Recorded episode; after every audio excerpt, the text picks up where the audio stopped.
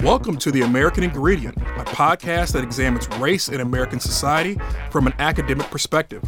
Focusing on the work from social scientists and legal scholars, The American Ingredient demonstrates that race is not the only ingredient in making America, but in order to make America, you need two heaping spoonfuls.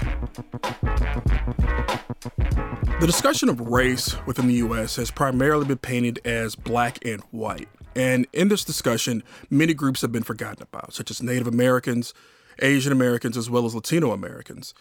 In particular, Latino Americans, because they've been out in the West, they have in many ways been treated as a forgotten group, but they're now gaining more attention. Furthermore, Latino Americans have been treated as immigrants. However, as we look at American history, many of them did not cross the border, the border crossed them. And so they've been within the US for centuries, but are still treated as newcomers.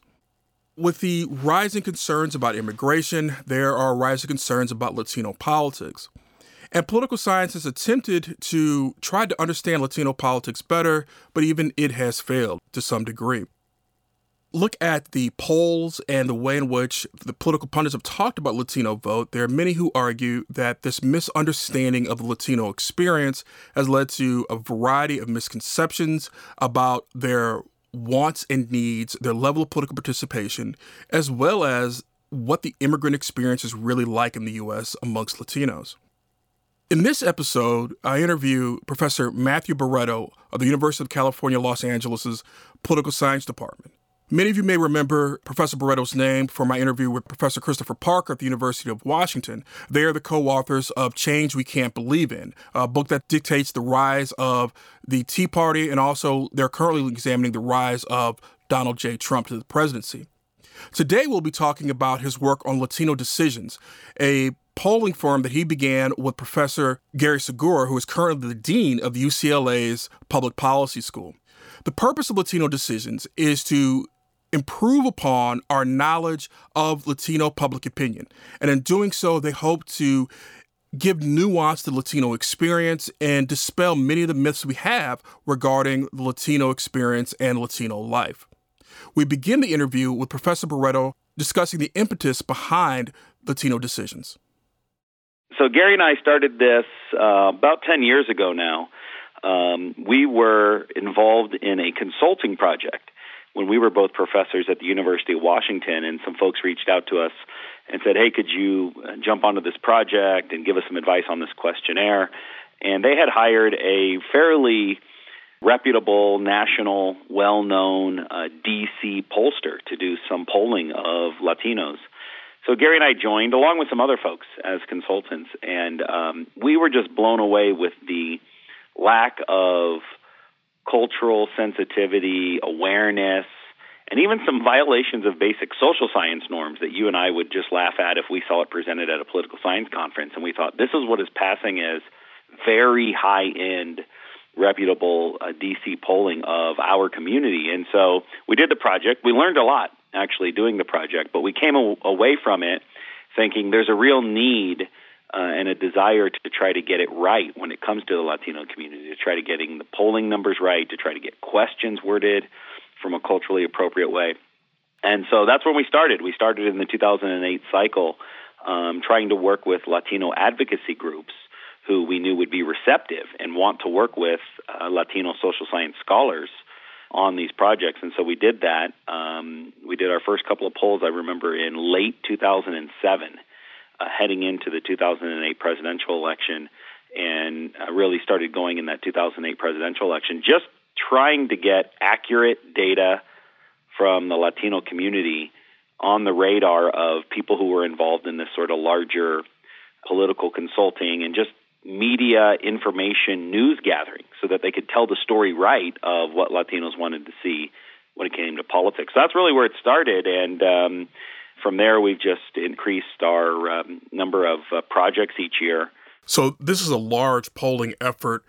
Were there any hiccups you had along the way, or I guess what did you have to do to convince larger communities to go along with you and kind of move away from these other firms that had uh, taken up a certain level of the market share?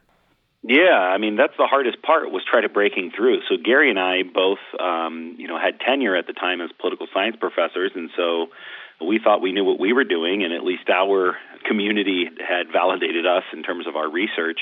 But when you try to get into the DC polling world or political consulting world, it's totally separate. You know, they looked at us like a couple of dumb political science professors who didn't know the first thing about the real world. And so it was hard. We had to go and give a lot of presentations. We had to meet a lot of new folks. We had to go to their conferences, their conventions, speak on panels, and try to demonstrate our expertise to show that we really did understand public opinion and voting patterns in the Latino community. We had to demonstrate that we could turn projects around, you know, in two weeks and not take two years to, get something published. And so we did that. And that's why we turned to, at the beginning, uh, a lot of Latino advocacy groups that we had previous relationships with or who had trusted us. So we were doing projects for NALEO, the National Association of Latino Elected and Appointed Officials. Uh, we were doing projects for the National Council of La Raza, uh, which is now called Unidos US. And we were doing uh, projects for those sorts of uh, organizations that maybe had already heard of us, had trusted us, knew that we had a good reputation in the academic space. And when they then went onto the national stage to present their findings, they could bring us along and say, hey, these are our pollsters. These are the guys collecting the data. And from there, we just slowly would get one more project, one more project.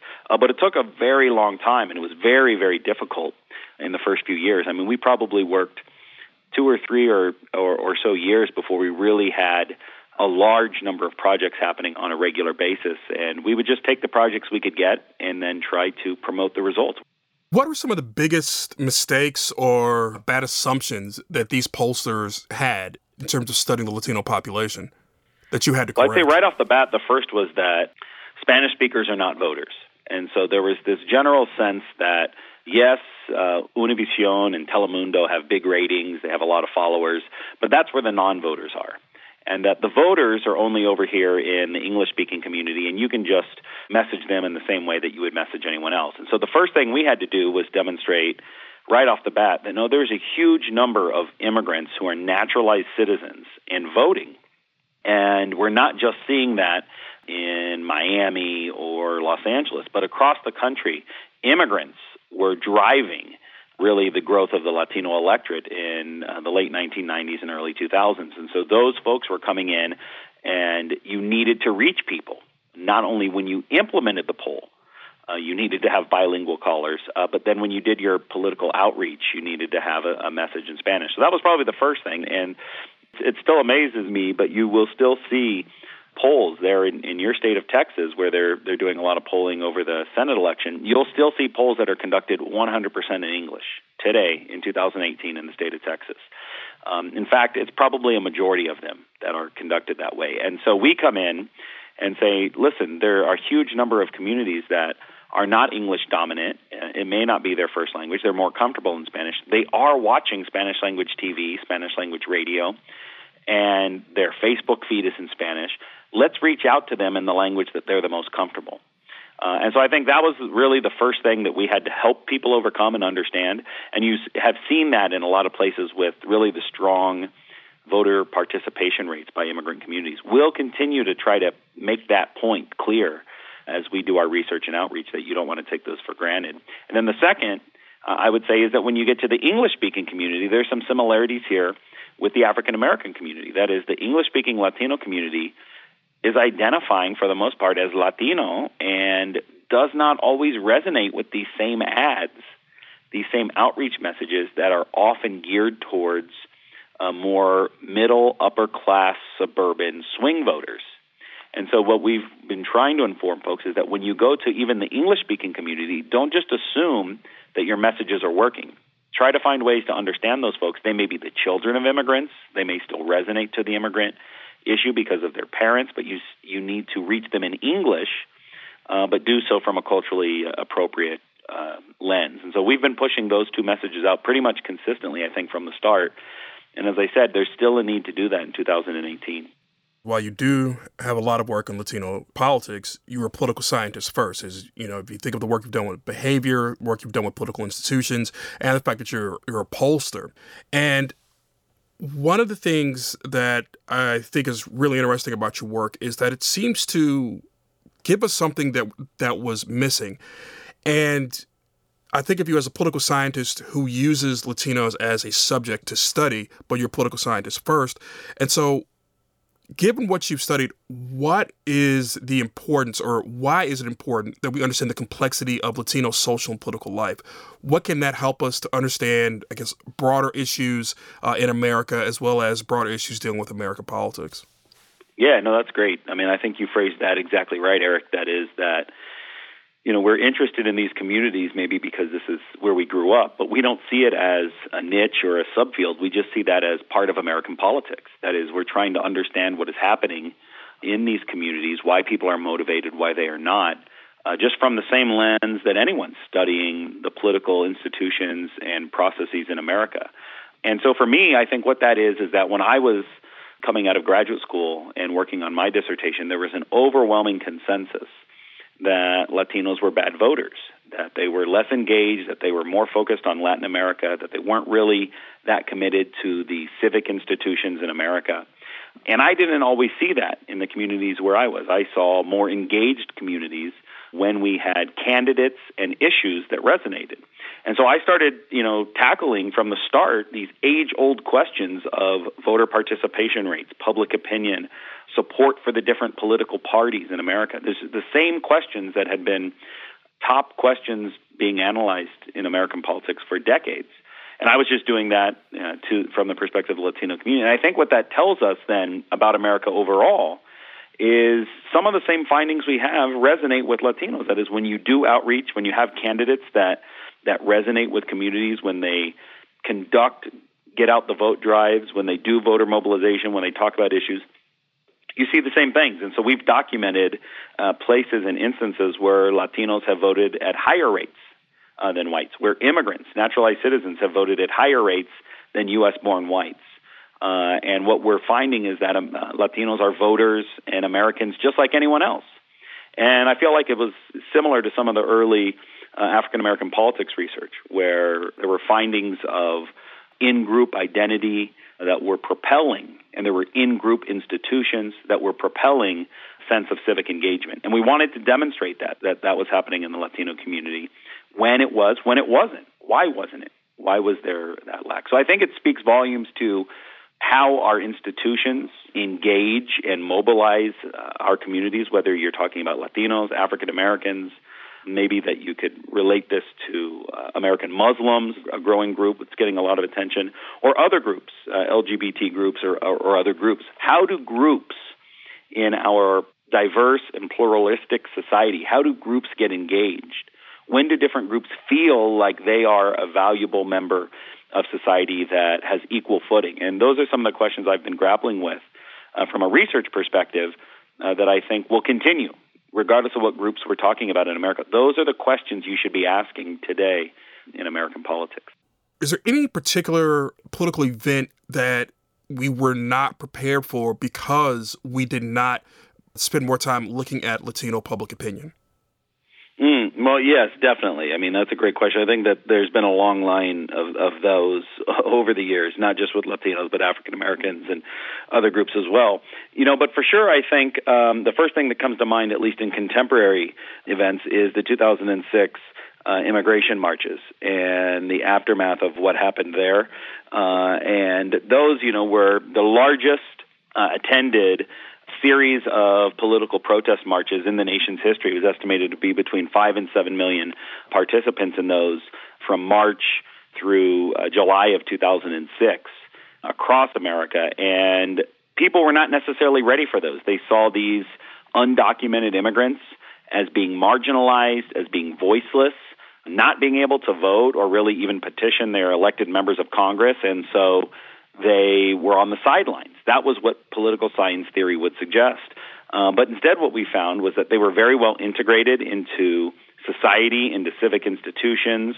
They had political voice, and they recognized how these series of laws that the U.S. Congress was considering were going to deeply affect them. And it wasn't just undocumented immigrants who participated, but many naturalized citizens, immigrants who had become U.S. citizens, and then the children uh, and the grandchildren, the second and third generations, those born in the United States um, who had that connection. And so the political science traditional theory didn't see that interconnectedness as it ranged from undocumented communities to the children, the U.S. born. They didn't see the connections to the naturalized citizens. And so we had these huge protest marches that led to some increases in voter registration, political voice, but really political organizing. We can really trace the rise of uh, the DREAM Act movement and the Dreamers to those sort of larger rallies that were taking place in 2006. Many of those who became leaders in the Dream movement were teenagers or even junior high kids and participated in some of those 2006 rallies, and then they continued to sort of really push and promote. So, you know, that was something that I think our traditional theories wouldn't have understood well. And now we have a much better understanding for how marginalized groups can influence outcomes, how they gain political power and representation. Um, and so it's important to continue looking at those. I think we have some lessons today. We can extend those same things and the lessons today to the protest against the Muslim ban that we saw at the start of the Trump administration, or the protests that we've seen recently in Texas over the family separations that were happening. And all of the members of Congress, think about all the members of Congress on the Democratic side who are now saying, hey, I want to go tour these facilities. That was all brought about from immigrant activism, from these folks who, you know, people are acting on behalf of their brothers and sisters who are being locked up and detained for seeking asylum and refugee status. And that's something that's it's hard to see. It's hard to see how a voiceless or a powerless community might have that amount of activism in them. So it's important to continue to look at those. I think of, you know, just in terms of recommended reading, uh, Chris Zepeda-Millán's book that's just come out on this topic and really looking at the history of the 2006 marches and, and forward really is required and saying, let's go look at these voiceless, under researched, understudied communities and see how they can have an impact. One of the things that you pointed out is there's always been this juxtaposition between those who are naturalized citizens and those who are um, newly immigrated, whether it be documented or undocumented. Is there a distinctness in their attitudes? Uh, so, is there one a level of group consciousness that crosses this, I guess, born in the U.S. versus naturalized or immigrant divide? But on top of that, are there also differences in terms of what they would like out of the U.S. or kind of their social political demands? Yeah, definitely. There's um, large distinctions within the Latino community. One of the mistakes I think that people make a lot of times is in painting a broad brush across the Latino community. And that's easy to do when we see activism and when we see uh, mobilization around issues where people care about. But and, and we're seeing that right now on the immigration issue. We are seeing unity on that issue. Um, however, uh, there's a lot of diversity within the Latino community at the same time. And, you know, there are differences that people are looking towards policy issues, towards, you know, just everyday basic sorts of needs, towards, you know, um, attitudes even towards uh, the treatment and incorporation of immigrants. This was something that really until the 06 rallies, uh, until we had seen that sort of level of antagonism towards immigrants, we were seeing differences. So we, we constantly want to be looking at issues of years in the U.S. How many years ha, ha, have you or your family been in the U.S.? What generation are you? Were you born here? Were your parents born here? Were your grandparents born here? And then, of course, class is a considerable important variable in understanding Latino acculturation and, and really being able to distinguish between immigrants and subsequent generations who have integrated – very effectively and moved up the chain. These are variables that are, are very important in being able to distinguish.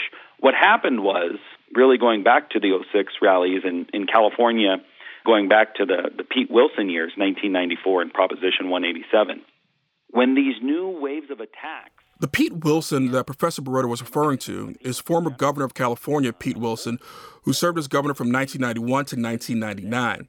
When Governor Wilson took over the state of California, it was in the midst of an economic downturn and had a budget shortfall.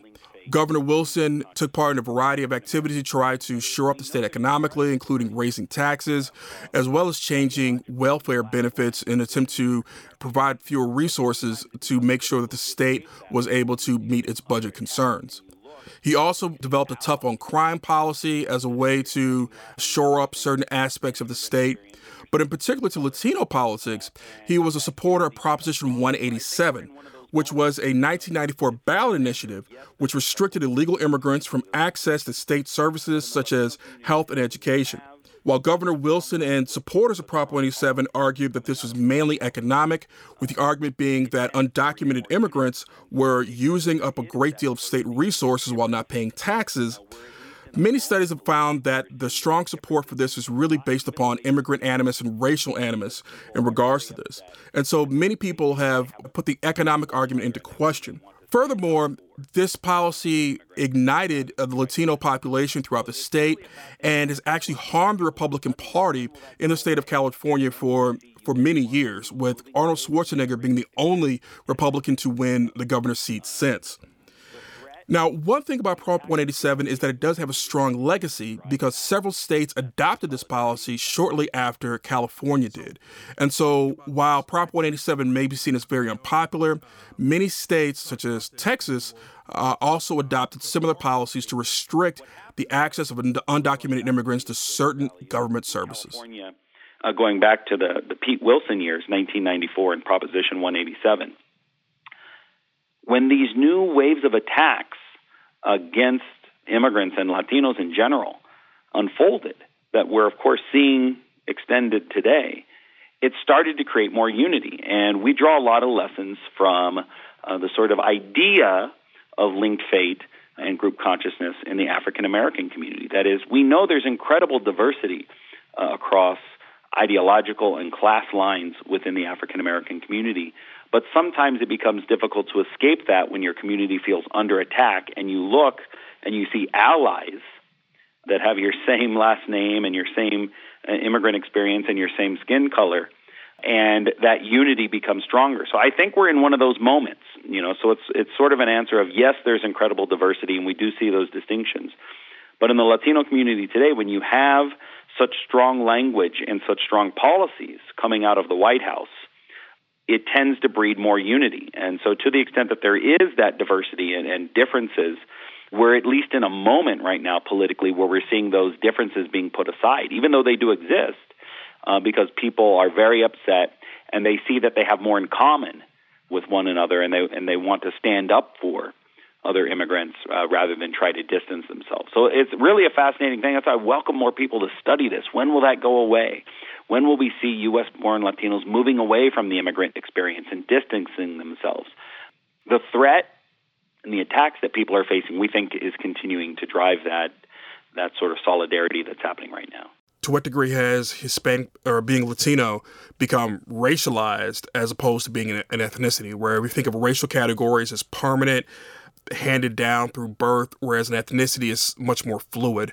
Uh, mm-hmm. Do you think this threat has led to um, such, such, as in the case of blacks, a racialized identity to where the reactions of whether it be the government or outside forces have clearly forced groups of individuals who may not necessarily be the same to see themselves as the same, at least within the U.S. context. Yeah, I think we're moving in that direction. That's what's really um, fascinating uh, for us as scholars to study is is who feels that strength of identity, who feels that racialization, and who doesn't. So the difference, I think, is that within the African American community, it's almost impossible to not feel that uh, racialized threat. There are certainly some people who don't feel as strong, but at some point there are national events that happen, and people are reminded about that. And we're starting to approach that level of hostility, I think, within the Latino experience. And when immigrants regardless of their citizenship status, uh, when people who speak Spanish, regardless of whether they were born in the United States or not, are racialized and called the names when new policies are put against them as a result of their ethnicity, then you are racializing that. And we're seeing that come up in focus groups and survey research. More and more people are calling this out and saying, you know, there's racism against Latinos. I mean, people are saying this open ended when we ask them what's happening in the country today. And so I think as that happens, the Latino community, as I was saying earlier, they sort of uh, hunker down a little bit. You see more in common with your group members if you perceive that, but not everyone perceives it, and that's one of the most interesting things to try to unpack. Is there are some who say, "Yes, I am Hispanic. I'm fourth generation or third generation, but I don't feel that connection." You know, when, when they're talking about immigrants, they're not talking about me. What we usually find are those folks are folks who are um, higher in class status, perhaps for multiple generations. Their parents had a college degree, they have a college degree, they've moved outside of uh, enclaves. But that switch can turn back on in a moment because the racialization of Latinos today doesn't have any sort of bounds. So if you're with a group of friends and speaking in Spanish, or if you're just watching the news and you hear the language that is being used to discuss immigrants, suddenly something goes off in your head and you say, hey, wait a minute, they're talking about my grandparents or they're talking about everyone who speaks Spanish. So we're seeing more people, even those who were distant, we're seeing more people feel those attacks. And I do think that's increasing the racialization against Latinos and that that is increasing this group identity right now. And again, the question is how long will that last? Do we see that going on? But there's no question that it's at play and it is increasing and it's going to be increasing at least through the 2020 election cycle. We can we can bet on that. And then it will be unclear. You know, will the country change? Will the Republican Party open up and try to incorporate Latinos and welcome Latinos in a way that they previously were able to do with other immigrant communities, Italians, Irish, German, uh, other immigrant groups who could find a place in the Republican Party and not be called uh, names for being immigrants. Uh, if that happens, you might be able to roll back some of that racialization. But that rollback will take a very long time. And sadly, we don't see any signs of that. We only see signs of it increasing. I mean, Eric, every day we turn on the TV, there's a new policy from the White House or a quote saying that we're invading this country, that we're destroying this country, we're infesting this country. And it's really the sort of language we haven't seen publicly since Jim Crow era. And um, you know, it's really sad, and I think that's what's what's driving politics right now in our community. So, in thinking about your work overall, and I realize that it does have a very clear substantive purpose where you are informing the public and the media and others about what is the Latino experience. But pulling this back, I guess, to, to the academic perspective, what things in particular have you done to advance political science? So, what are some of the things that you've done to correct or advance the way political scientists think about one Latino behavior, but then uh, political behavior in general? Well, I guess you know I'm not sure if I'm the right one to answer that. You know, I have to look and see what other people are are are saying and writing uh, about some of the stuff that I've written. Um, but I think the two things that I've tried to put my um, sort of finger on in trying to help understand and you know get right is first under what conditions do Latino Americans behave and perform politically like everyone else, meaning under what conditions do we turn out at high rates? Do we participate at high rates? And so documenting those, first just to document that they exist, and then to unpack them and say why, I think has been important. And I think people have built on that and said, yes, there are conditions. Hold on, there, we, we do have evidence of Latinos turning out at high rates and and um, voting as a block and voting in support of issues that, that are mobilizing. So that's one, and I'll continue to work on that as we hear this you know myth of the sleeping giant and of underperformance in the Latino community. It's not a static. It's not always a community that underperforms. In fact, there's lots of evidence of engagement.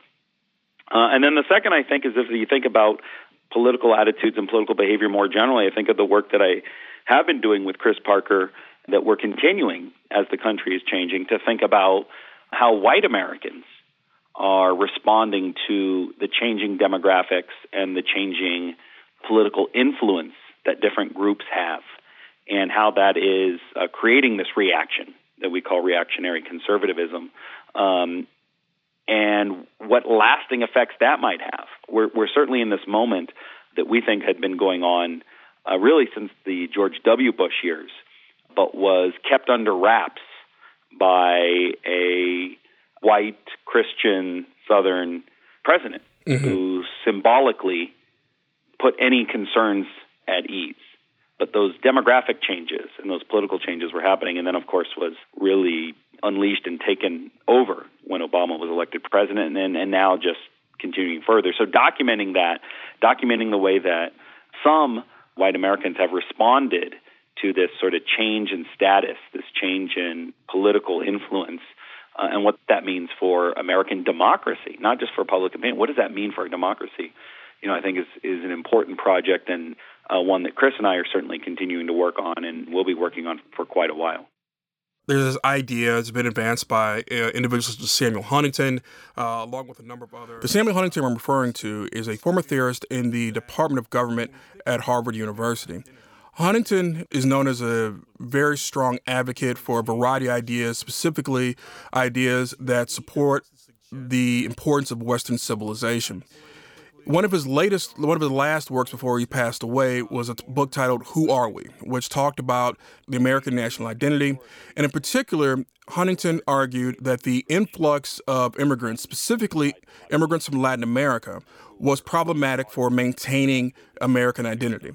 He argued that because they spoke Spanish, they were geographically located in the uh, primarily in the West, but also had close proximity to home where they could travel back and forth, that they would not assimilate. And so, because of this, this would change the nation's identity and, in many ways, deteriorate the way we understood America.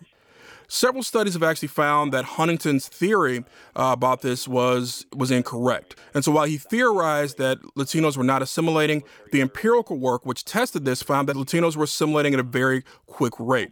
As Professor Barreto will point out, many of the arguments and fears that Huntington expressed were unfounded, and that we're finding that Latino Americans, Asian Americans, and other immigrant groups are assimilating at a very fast rate, either as fast or faster than we found from European immigrants. There's this idea that's been advanced by uh, individuals such as Samuel Huntington, uh, along with a number of other conservative uh, political theorists, that when we think about the American identity, that the influx of immigrants, specifically Latino immigrants, is going to change the national identity. Uh, do you have any evidence to suggest that one that they're not assimilating quickly, that they are in some ways opposed to norms, things of that nature? I mean, if you look historically, since the large waves of migration, and of course, discounting and setting aside the populations who were already part of uh, Texas and New Mexico and Arizona and California. But if you look at the sort of more contemporary modern waves of migration post World War II, there's nothing but evidence of incorporation, assimilation, and acculturation. All of the evidence points to rapid uh, acculturation in terms of language, uh, education, class. Latinos into the second generation have the highest rates of military service of any racial or ethnic community. Home ownership status uh, rises dramatically after controlling for socioeconomic status. And so all of these other markers are there, and we're seeing that evidence. And that's why the sort of Huntington, who are we, clash of civilizations ideas, you know, is unfounded. What, what's happening is that migration has continued, and so they're blinded by it because they see immigrants speaking Spanish and they say, you know, who are these people? They're refusing to assimilate. If they go back to those same immigrants 20 years later, they'll see that almost all of them are speaking English now, mm-hmm. and their children are all speaking English. Now they're just looking at a cross section, at a snapshot in time, and, and seeing, you know, these Spanish speakers are here, ruining our country. But of course, they come with all of the same sort of underlying democratic values that already founded America in terms of hard work, in terms of Christian values, in terms of family uh, values. All of these same values are there, and you know the immigrant experience is one of you know pulling yourself up by the bootstraps, and the decision to migrate from your home country is itself that first sort of decision that the same you know Europeans who landed on the East Coast and eventually marched their way across this country contemporary immigrants are doing that same thing. They're saying there are better opportunities for us, for our family somewhere else. So let's go pursue those. And, you know, dozens of economic studies have, have documented the business creation, the economic ingenuity and inventiveness of immigrant communities, including of Mexican and Latino immigrant communities.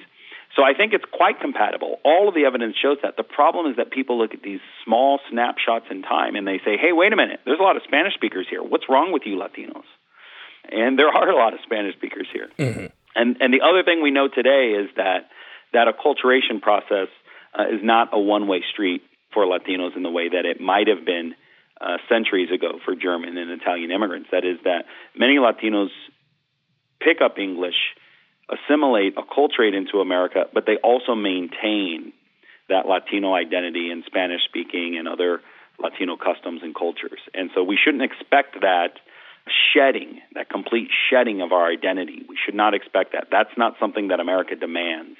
And so I think if that's what the Huntington disciples are looking for, they won't find that. But that's wrong to, to look for. One of the things that one of our past guests, Trevon Logan, talked about was understanding race not as a control variable, but uh, race as an experience. What has uh, political science or the other social science disciplines, what have they missed about the Latino experience? Uh, I know a lot of times we'll control for it in our models or try to account for it in some way, but in many ways it seems to be an experience. And so, what are some of the key things about the experience that we're missing right now? Well, I think at the top of that list is just the interconnectedness mm-hmm. across migration uh, generations.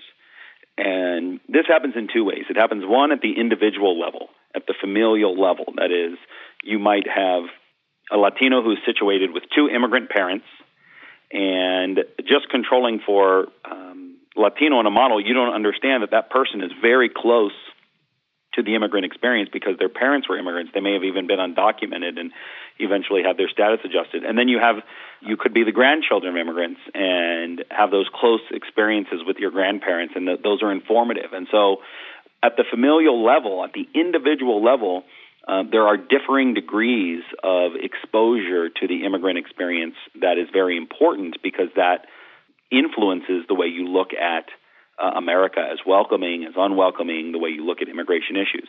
The second is at the community level, that that immigration experience is interconnected.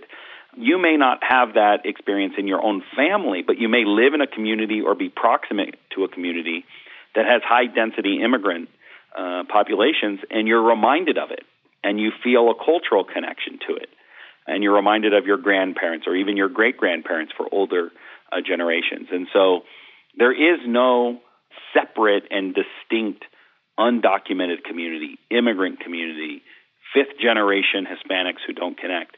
Those are very rare. The average Latino is very interconnected to the immigrant experience uh, at both the individual level and the community level. And so that's something that we constantly are trying to look at by looking at someone's generation, their proximity to the immigrant experience, these community level variables. So you need to build in not only individual but community level variables. That context matters. The church you go to. Uh, do you go to a Catholic church where the entire Mass is done in Spanish? Uh, because that's the church that your parents had always brought you to, and so now that's the church that you bring your children to.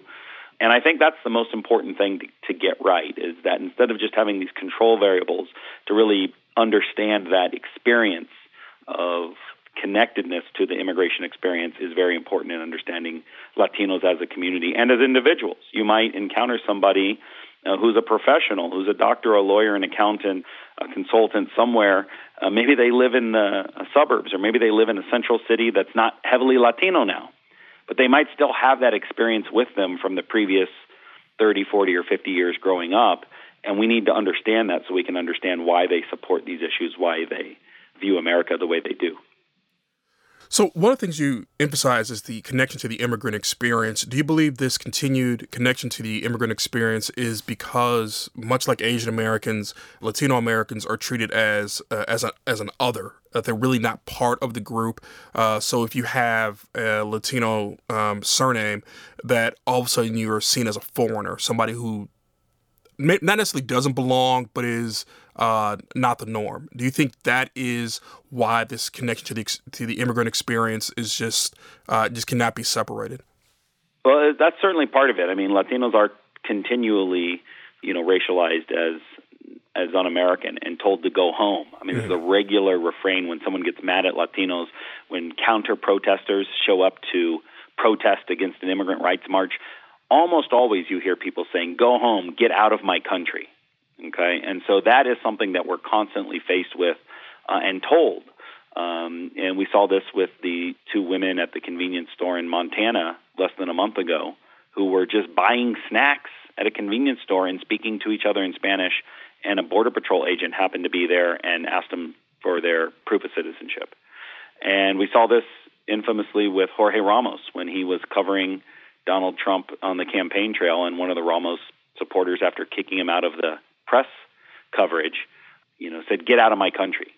You don't belong here." And he says, "I'm an American citizen." So it certainly as part of that, and because of that, uh, we want to understand how people relate to that. Now, it's not the case that everyone has that experience, though, and I don't think it is as strong with Latinos as it is for Asian Americans. Uh, there's certainly, um, first of all, just as a demographic, more likely to be foreign born.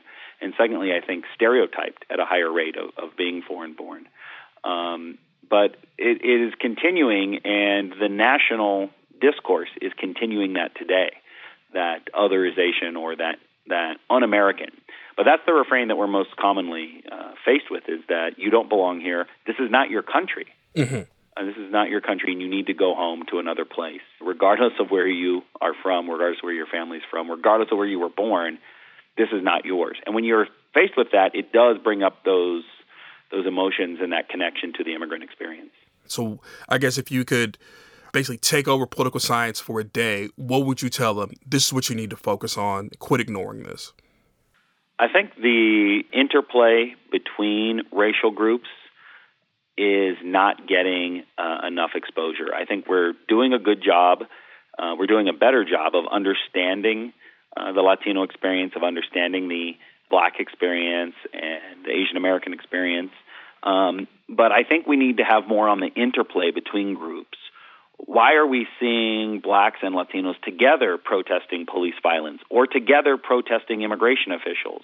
Why are some whites reacting very strongly to black and Latino influence, while other whites are joining those rallies and mm-hmm. are going to the Muslim ban and the uh, immigration uh, rallies. And so I'd, I'd like to see more work done on the interplay and how groups interact with each other and why groups sort of uh, find themselves in as allies or as uh, opponents and what's underlying that. And then, you know, if we have the magic wand for a moment, maybe then pushing and saying, how can we promote uh, more opportunities for cohesion, and how can we remove those uh, opportunities that promote division? I think would be really fascinating. Some people are working on that. I'd like to see more work done in that area. One of the things that's important to remember when we talk about race in America is that it is complex and that the way we understand race dictates the policies we put forth and that if we simplify the racial experience, we make very bad policies. As Professor Barreto has pointed out, that many of the myths or previously held beliefs we had about Latinos and Latino politics have led to really a misinterpretation and a bad understanding of Latinos. And this has hurt both parties and in many ways has created bad policy. What Professor Barreto hopes to do with Latino Decisions, along with his other work, is to shed light on the experiences of Latino Americans in the hope that this will help us better understand the political process. Again, he's a political scientist first who uses Latinos as an example. And many of his findings and many of the, much of the work that he's done is an attempt to expand our understanding of the political world. And by understanding and dispelling the myths of the Latino experience, hopefully we can dispel many of the myths and correct our assumptions regarding political behavior in general.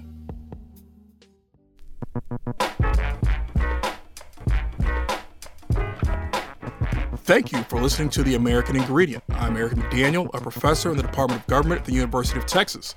I would like to thank Michael Heidenreich and Jacob Weiss for their assistance, along with the Department of Government at the University of Texas and the University of Texas's LAITS Development Studio.